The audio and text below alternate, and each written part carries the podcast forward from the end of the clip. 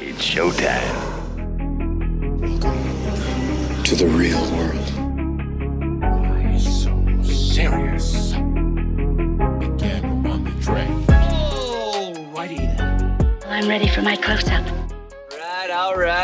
Even masa tu I ada masuk kelas agensi kerajaan even my coach kita panggil coach lah eh dia dia kata no benda ni tak boleh pergi you downgraded your brownies dengan meletakkan namanya kerepek Hmm. still saya Betul, degil betul. Salah satu salah satu point juga tu dia bagi betul uh, ah which is kalau kita letak kerepek nanti kita kena jual harga kerepek. ya Kan? ya Tapi aku nak ingat dengan korang eh. Tak kisah korang pergi korang jadi usahawan masuk kelas agensi mana-mana pun uh, mana punya coach pun datang masuk dalam kelas tu tak semua benda yang coach dalam kelas agensi keusahawanan mana-mana ni tak semestinya korang kena ikut.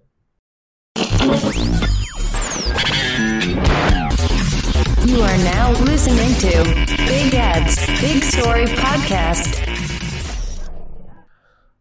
Okay guys, kita jumpa lagi di bahagian yang kedua episod ke-8 bersama dengan tetamu kita uh, Ila uh, owner kepada produk ni, brand ni, Brownies. Kalau korang tak pernah rasa, korang kena rasa. Dia bukan sedap ke tak sedap. Ramai kalau aku kau tanya Ila mesti dia kata sedap lah. Dia unik. Kau akan dapat satu rasa yang kau tak pernah rasa sebelum ni. Ah itu aku punya selling uh, point aku nak bagi kat korang. Korang kena rasa seumur hidup sebelum korang mati korang kena rasa mana-mana produk brownies ni. Okay Ila kita sambung pasal macam mana tercetusnya idea nak buat uh, brownies ni daripada kuih kuih kita panggil lah. Kuih brownies lah. Uh, cake. Cake. Okay ada tu orang kampung makan kuih ni. Aha. Okay, daripada uh, cake brownies tu, macam mana boleh terfikir nak buat uh, kerepek brownies? Okay Masa mula-mula kita buat kek uh, Kita push uh, marketing macam mana pun masa tu lah. Yelah start dari rumah kan. Hmm. Dia macam Susah nak nak nak naik tau. Hmm. On that time On myself lah Lepas tu satu lagi susah nak naik Satu lagi ketahanan lah Sebab kawan-kawan dah start minta post apa semua Yalah, kan? dia ada limitation lah kalau jual kek tu. Boleh Ya, hantar ya. orang dekat Kedah je lah. Aha, tapi kita still post. Dia Ha. tahan juga tapi bila dia sampai tu dia tak sedap macam you baru buat lah lain. Hmm. Ha, lain. Tapi sebenarnya sekarang dah boleh dah ada pengawet semua tu kita tak tahu kan. Ya. Tapi apa yang paling utama adalah uh, kita punya uh, I, I buat research uh, pik, uh, dan I rasa kalau kita start online masa tu kita kena outstanding. Kita kena buat something new. Something like macam you tu pertama kat Malaysia ke ataupun you um, You something lah Packaging you pelik ke Apa benda lah Hmm. Tapi packaging pelik apa semua I tak mampu Sebab masa tu I tak ada modal Masa tu belum packaging macam ni lagi lah. Belum, dalam Masa balang. Dalam apa? Dalam oh, dalam balang. balang. Dalam balang macam ni ya. Ah Tinggi sikit Ah, Batang tinggi okay. Lepas tu susun dalam tu. Ya Okay. Ah, so I kata apa benda lah aku nak buat kan. So I fikir macam okay tak apa. Aku buat something yang tak pernah orang buat. Saya check. Saya memang check Google apa semua.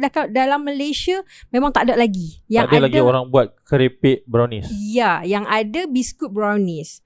Okay. Ah, okay. Biskut brownies macam ni lah.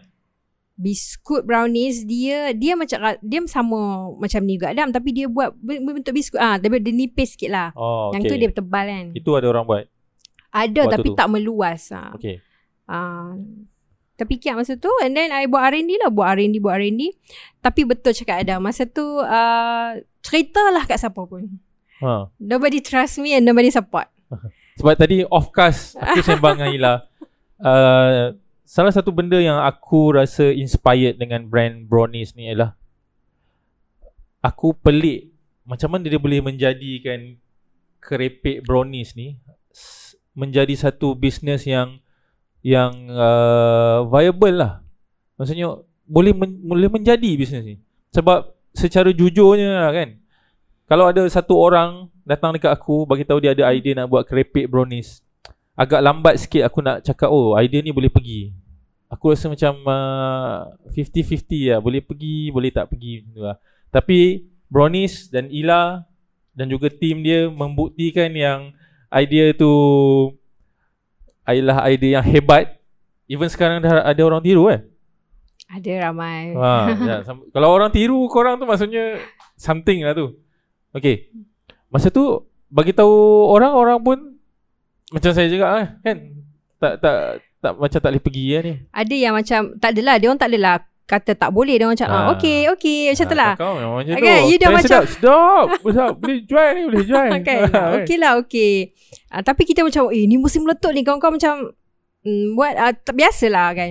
Tapi ada juga yang cakap macam lah kenapa nak buat benda baru? Kan dah buat kek semua orang boleh terima kek tu. Kenapa you nak pergi buat benda baru orang yang susah orang nak terima?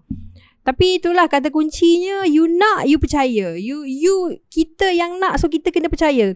Kepercayaan saya waktu ketika itu sangat kuat.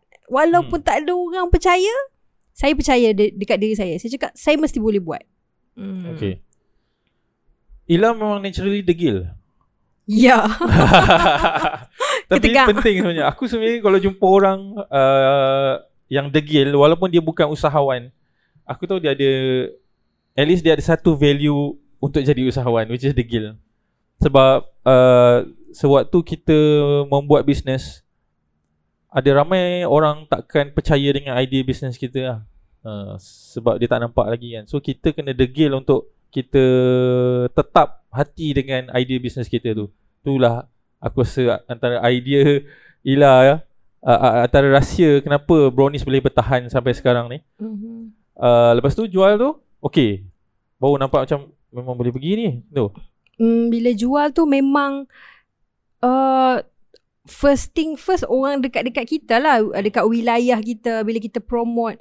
Eh macam semua nak try. Sebab apa dengan nama kerepek brownies? Eh brownies never come with kerepek. Mana boleh pair it's Hmm. macam benda yang pelik. Even masa tu I ada masuk kelas agensi kerajaan even my coach.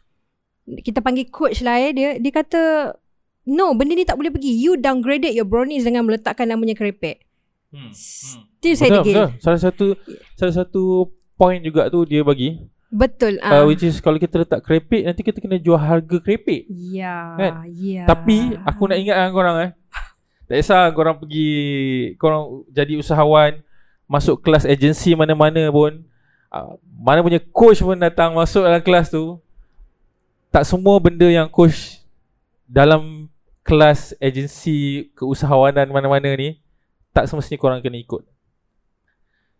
Ini unpopular opinion lah. Korang suka ke tak suka ke tu Suka hati korang lah. Tapi aku percaya Kita lebih tahu pasal bisnes kita. Kita boleh dapatkan Pandangan Tapi tak semestinya kita kena ikut uh, Cakap orang-orang dalam kelas uh, Agensi keusahawanan ke apa Tak perlu takut pun Untuk menegakkan kita punya idea Betul ya, Aida? ya. ya. Memang Kalau tak coach hari tu dah tak buat dah Betul. Sebenarnya coach tak salah. Memang kalau kita fikir pun make sense. Ya. You letak kerepek, benda tu brownies. Brownies is premium.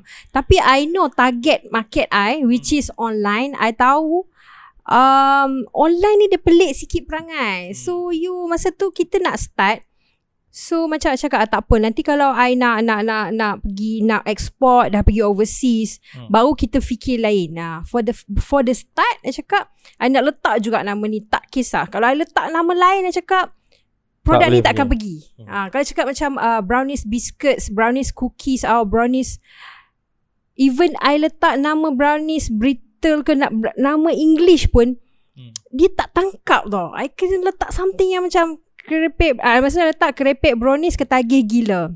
Oh panjang lah Ah, Ah, hashtag hashtag. ah, Sebab nak ni lah gila. nak, nak, nak cater online punya audience tu lah kan Yes, Dia kena ada yes. benda-benda macam tu I lah tarik. Meleleh Gila Ya. Beratok kan? Betul. Dia kena ada benda tu kat ujung Betul. Berlemoy ah something like that lah macam-macam lah. Ah. okay, Tapi tapi Sekarang Mak Saleh pun dah makan ni kan ah, Dah bawa pergi mana itu ah kita pergi kita dah pergi Bosnia, kita dah pergi London, ha. kita dah pergi China, kita pergi Hong Kong, Myanmar. Kita Hmm. dah, dah berjaya eh, Bukan kita lah Ila dah berjaya Buat Mak Saleh yang cakap Kerepek brownies Yes. yes. kan? kan Daripada kita nak, nak Nak ambil nama Mak Saleh Biar Mak Saleh sebut nama uh, Local kita sendiri kan Yes. Ah. Ah. Itu pun kejayaan juga kan. Okay, uh, cuba cerita macam mana perjalanan daripada first buat brownies ni, mm-hmm. Mhm, brownies ni mhm. sampai sekarang apa cabaran dia uh, dan jual pakai ejen juga kan? Mhm. Ha. So apa cabaran dia menghasilkan produk, menjual produk dan menjaga tim. Cuba cerita sikit apa cabaran dia. Mesti ada cabaran dia. Aku percaya mesti ada. Dan uh, kita nak ambil take away daripada uh, pengalaman Ila membesarkan bisnes ni. Sampai ke macam ni lah. Uh, awal-awal hari pertama bukan macam ni lah kan. Ya. uh, cerita sikit tapi benda tu banyak. Hmm. Hmm. Tak apa kita cuba uh, pendek kan. Uh, masa mula-mula kat rumah tu bila dah uh, viral tiba-tiba TV datang, majalah, you know macam Jal- datang ke rumah. uh, datang ke rumah, TV datang ke rumah, uh, majalah start call untuk untuk uh, ni lah promote apa semua. So kita orang kampung Hmm. tak waktu tu daripada dah susah daripada kejatuhan pula. Hmm. Macam uh, bila bisnes tu tengah kecil, tiba-tiba nak kena besar. Hmm. Problem juga sebab dia tak organik. Tiba-tiba dia nak viral. So you dah start production, tiba-tiba you nak kena besarkan dalam masa yang singkat. You tak ready. So memanglah ada masalah-masalah dia which is quality awal-awal tu. Hmm. Lepas tu tiba-tiba daripada you ada seorang staff, dua orang staff pun tak cukup, tiga orang staff pun tak cukup, lima orang staff pun tak cukup. Bayangkan you nak handle staff you tak pernah. Itu dah cabaran-cabaran yang yang saya alami lah first thing first masa tu production. So um, sampai saya rasa macam tapi ramai eh usahawan sebenarnya dalam bidang yang sama bila tiba-tiba dapat order yang banyak dia cut sebab dia tak mampu. Uh, it's not easy untuk untuk you you handle production dengan bukan apa perangai orang, perangai staff, uh, leadership kita dah sasar awal-awal leadership kita ke laut. Hmm. Lepas tu quality you nak pergi pula berdepan dengan customers dengan quality uh, macam-macam lah. Of Complain course, lah, ah. Complain apa semua. Tapi saya saya fikir satu kan. Uh, saya fikir um, setiap hari saya doa dalam masa setahun saya jatuh. Bukan setahun lah dan saya rasa dekat dua tahun juga. Dan dua tahun tu saya cakap saya minta Allah bagi rezeki yang berlimpah ruah pada saya. Tapi bila Allah nak bagi saya pula tak boleh nak handle. Hmm. Kan? Memang bila saya beritahu semua orang semua orang tu tak payahlah. Inilah start slow-slow lah. Kalau you tak boleh nanti eh, so, saya cakap Allah dah bagi. Takkan aku nak tolak. Aku yang minta. So kalau Allah nak bagi tu maknanya aku kena layak. Kalau aku tak layak mungkin kali ni je dia bagi. So nanti dia tak bagi dah. Sebab kau tak layak kan. Hmm. So uh, saya terima juga benda tu. Saya buat juga. Saya ambil staff sampai rumah jadi Macam kilang rumah jadi kilang. Allah hai. Ha, lepas tu Oh, staff ah, datang buat di rumah. Ya, ya. rumah. Sebab saya takut. Sebab awal first uh, business saya, saya terus ambil kedai. Hmm. Bila Ha, yang ambil gagal kedai. tu. Ah, Tu macam dah takut terus, dah, ah, dah straight lah. Dah takut. So saya cakap kalau aku nak ambil kedai, uh, aku kena boleh uh, support uh, six to one year uh, duit duit sewa. overhead. Ah, Ha. duit overhead cakap macam tu. Duduklah kat rumah apa semua oven bertambah tambah tambah lain kali uh, bila dah okey pindahlah kedai. Ah uh, tu pertama lah. Yang kedua um, masa tu tak ada masalah agent lagi sebab you tengah viral. Viral ni tak payah dadam nak nak nak coaching ke training ke apa tak payah. Hmm. Benda orang nak. You buat je. Siapa yang datang you ambil kan. Hmm. Ha, tapi viral takkan selamanya viral. Ah, okay. betul, betul. Ha, so bila dah viral of course lah. Dia tak viral dah kan. Ha, sebab ada orang tiru. And then orang pun sampai, sampai lama mana sangat nak gila makan benda tu. Lama-lama bosan. Hmm. Ha, and then apa Sebab lagi? makanan yang yang brownies keluarkan ni dia bukan makanan keperluan lah kan. Ya. Dia jadi makanan yang uh, lifestyle. Maksudnya kudap-kudap kan. Ya. Kalau ada ke tak ada ke dia boleh hidup. ya. Tapi aku percaya kalau korang dah start rasa korang dah tak boleh hidup tanpa brownies. Sebab tu aku su- suruh korang at least dalam hidup korang korang kena uh, sekali lah at least rasa dulu. Ah lepas tu kalau kau sangkut kau yang salah sangat kau kan. ya. Hmm. Okay. Uh, uh, ada dapat bantuan daripada mana-mana ke untuk besarkan bisnes? Um, ada juga uh, agensi adalah awal-awal naik dulu uh, mula dulu ada dia bagi dia orang bagi sebiji oven. Ah uh, macam tu. Dari segi me, apa? Me, membuat sistem production ataupun Mm-mm. menghasilkan uh, resepi yang mungkin tahan lama ataupun fit untuk dimasukkan dalam bekal-bekal macam ni ada dapat training daripada mana-mana ke buat ke R&D sendiri je? Sendiri. Sendiri je eh? Mm-mm. Hebat eh. uh, ini bekas uh, ini packaging yang terbaru. Ya. So dari um, awal-awal ada flavor apa je masa mula-mula? Itu je. Yang, dark yang ini je chocolate. yang, Ah, yang pegang ni eh. dark chocolate Dark dalam chocolate, 2 tahun. Uh, brownies chips. Mhm. Sekarang ada lima. Actually kita ada 10. Ha, 10 kau. 10 tapi yang 5 lagi tu is seasonal. Oh, seasonal. Ah, waktu seasonal. waktu bila dia keluar tu? Kita sometimes kita keluar. Ikut Ah. ikut ikut dan dah. So yang ni uh, apa yang ada? Yang Ah, ada tu? matcha, red velvet, milk tea, uh, coffee dengan dark coffee chocolate. Dengan dark chocolate. Mhm. Yang seasonal apa? Seasonal kita ada peanut butter, kita ada um, nasi lemak, Hmm. kita ada kita ada banana white chocolate, banana dark chocolate. Uh, satu lagi kita ada apa? Daripada Ais. satu eh Dia pun tak sampai sampai dia pun dia pun lupa flavor apa ada. Ingat dah. Tapi Kalau sepuluh. kalau kau nak tahu orang tu kaya atau tak, dia tak tahu duit dia ada berapa banyak. Oh my God. Kalau kau nak tahu bisnes dia bagus ke tak, dia tak dia lupa berapa banyak flavor dia ada. oh betul-betul dia bisnes dia besar. Uh, favorite aku secara personal, personal uh, teh tarik tu milk tea Oh. dengan peanut butter. Sedap eh. Kau kena kau kena rasa kalau eh kau kena rasa aku tak tahu macam nak cerita dia punya sedap tu. Dan uh, selalunya bila uh, lepas aku makan ni aku menyesal lah sebab aku menyesal ada sikit sangat benda tu sebab aku boleh makan one shot je sebab aku memang hantu krepek dan bila ada krepek brownies ni uh, lagi laju lah aku menyuap kan. Okay, uh, macam mana nak dapatkan produk ni sekarang? Jual macam mana? Okay, um, sebab kita tengah lockdown, Okay. sangat mudah. You just cari team kita Brownies Comrade. Okay, first first you pergi dulu uh, dekat uh, Brownies HQ page uh, Facebook, Brownies HQ Instagram. Okay. Okay, kat situ you order terus je. Kita akan post. Sekarang ni kita dah buat post seluruh Malaysia. Oh, okay. Ah, dan sekarang juga kita ada produk seasonal juga yang kita keluarkan cake brownies kita keluarkan balik cake Sekarang brownies ni lah. Ya. Sekarang ni. Okay. brownies redot kita yang yang first dulu tapi kita letak kita pour kita letak coklat dalam tu kita buat dua jenis satu brownies red velvet okay uh, dengan uh, white chocolate sau- uh, white sauce white chocolate Mhm. dan juga uh, dark chocolate brownies dengan chocolate sauce lah. Uh, Hmm. So yang tu semua kita post daripada HQ.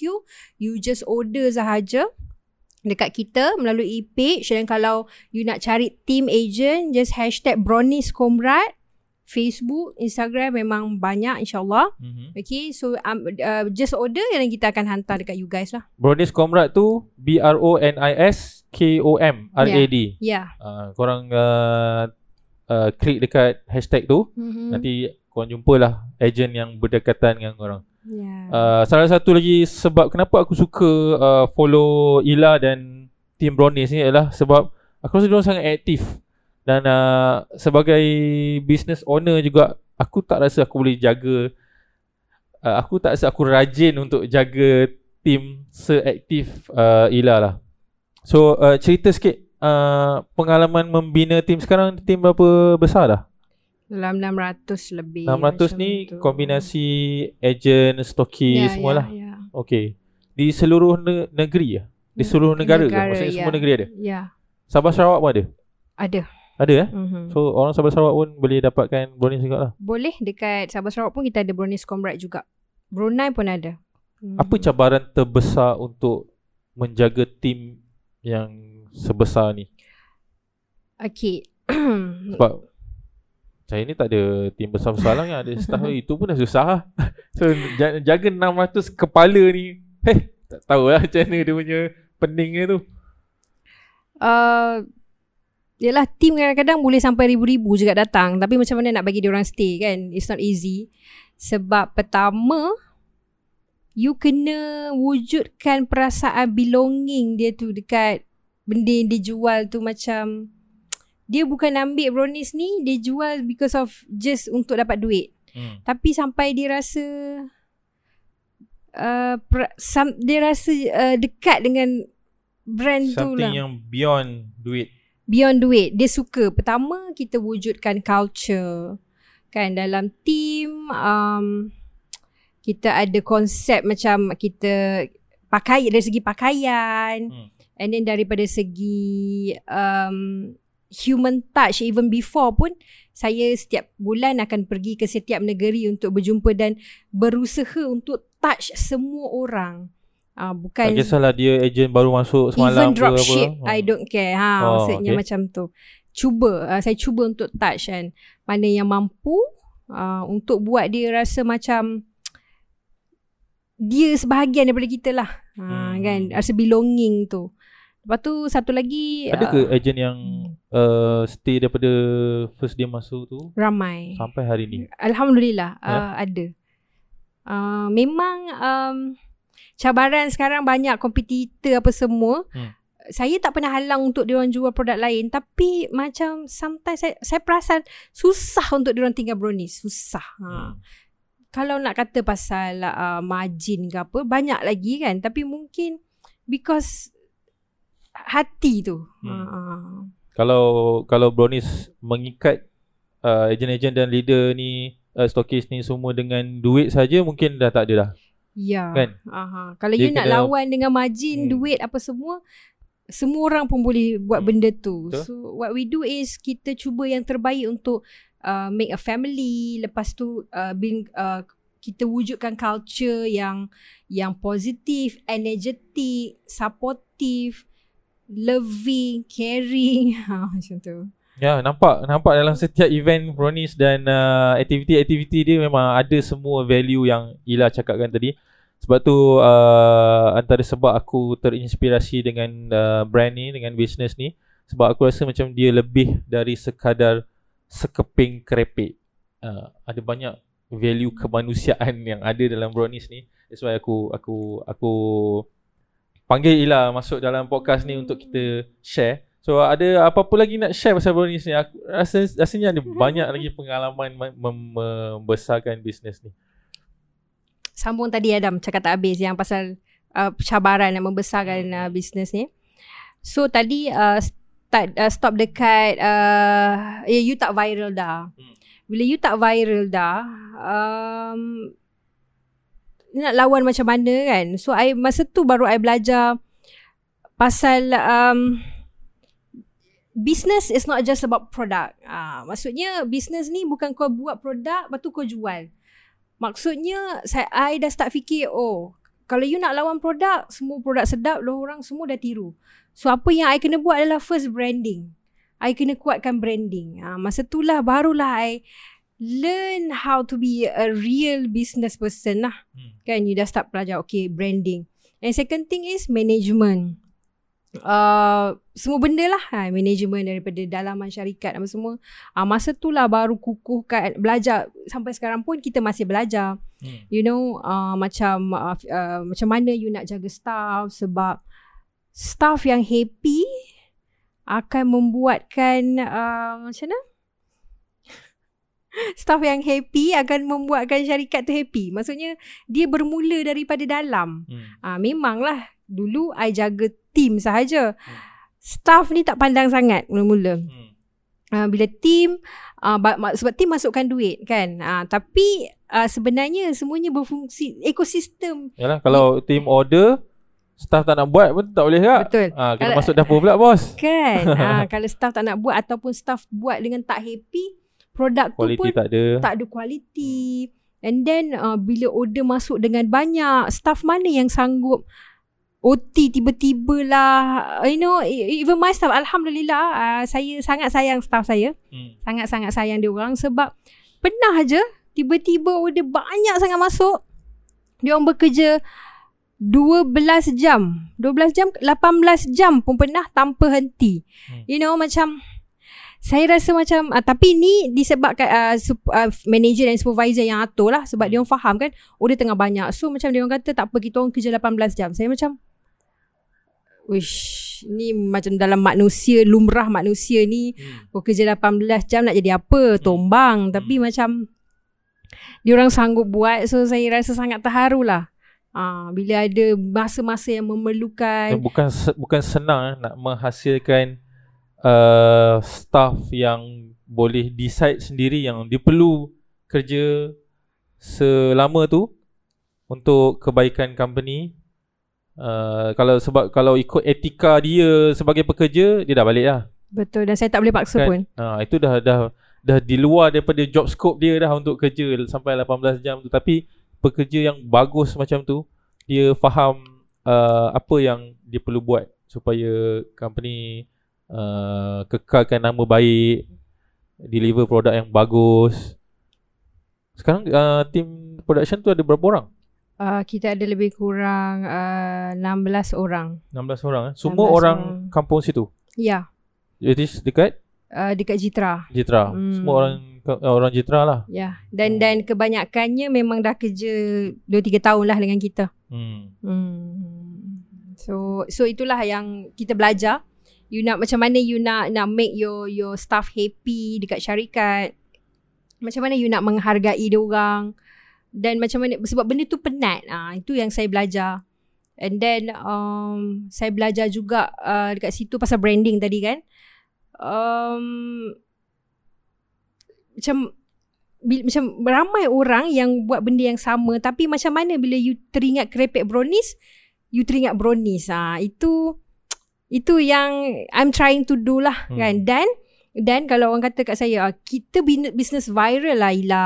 So uh, kalau sekarang ni bila bi- business ni dah tak viral you buatlah benda baru. Lepas tu I cakap lah takkan sampai bila I nak tukar benda baru? Kalau kat luar tu orang jual uh, contoh Dettol jual shampoo uh, sabun Hmm. tak ada pula dia tukar uh, tahun depan uh, jual ni kan? Macam mana dia boleh sustain? Even Coca-Cola even McD so saya cakap saya, bila uh, saya, saya saya kena percaya dengan produk saya ni uh, dan saya selalu cakap it's not it's not about what you sell it's about how you sell. So saya rasa cara saya tukar macam mana saya jual saya pergi sampai overseas saya kenalkan produk saya uh, because I, I trust my product. Ah sampai bila-bila pun produk tu kena relevant. Bukan just viral sahaja. Ah, Betul, ah, betul. ah. Sebab ada banyak usahawan yang mengejar uh, virality sekarang ni. Ya. So uh, dengar nasihat Ila ni sebab viral tu bukannya satu value yang boleh bertahan lama Mhm. dan kita tak boleh membina bisnes atas viral semata-mata. Mesti ada nilai-nilai lain yang perlu untuk ada pada produk atau servis atau bisnes atau jenama kita untuk dia bertahan lama. Okay, uh, ada banyak takeaway yang kita dapat pada Ila hari ni. Hopefully korang boleh dapat sesuatu. Uh, kita tamatkan dulu bahagian yang kedua ni. Kita akan sambung dengan soalan-soalan lain lagi untuk Ila. Uh, kita jumpa di bahagian yang ketiga episod ke-8 bersama dengan uh, Ila.